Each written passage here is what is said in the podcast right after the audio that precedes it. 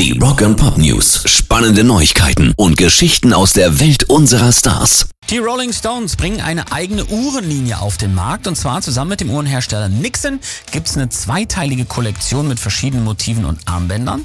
Alle haben aber das ikonische Stones Logo mit rausgestreckten Zunge drauf. Die erste Rutsche Uhren zum 60. Bandjubiläum ist seit zwei Tagen schon auf dem Markt. Die zweite folgt dann irgendwann Ende des Jahres. Kostenpunkt, die teuerste liegt bei 1600 Krachern. Es gibt aber auch schon eine Rolling Stones Uhr für 175 Euro. Rock and Pop News. Nickelback bringen in einer Woche eine neue Single raus.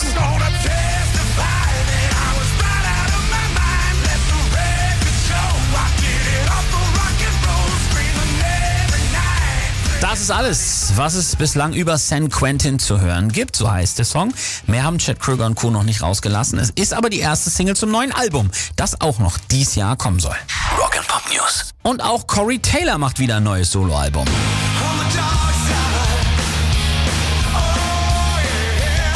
Anfang des neuen Jahres will er wieder ins Studio und den Nachfolger für sein erstes Soloalbum CMFT, Corey Motherfucking Taylor, machen. Von vor zwei Jahren war das.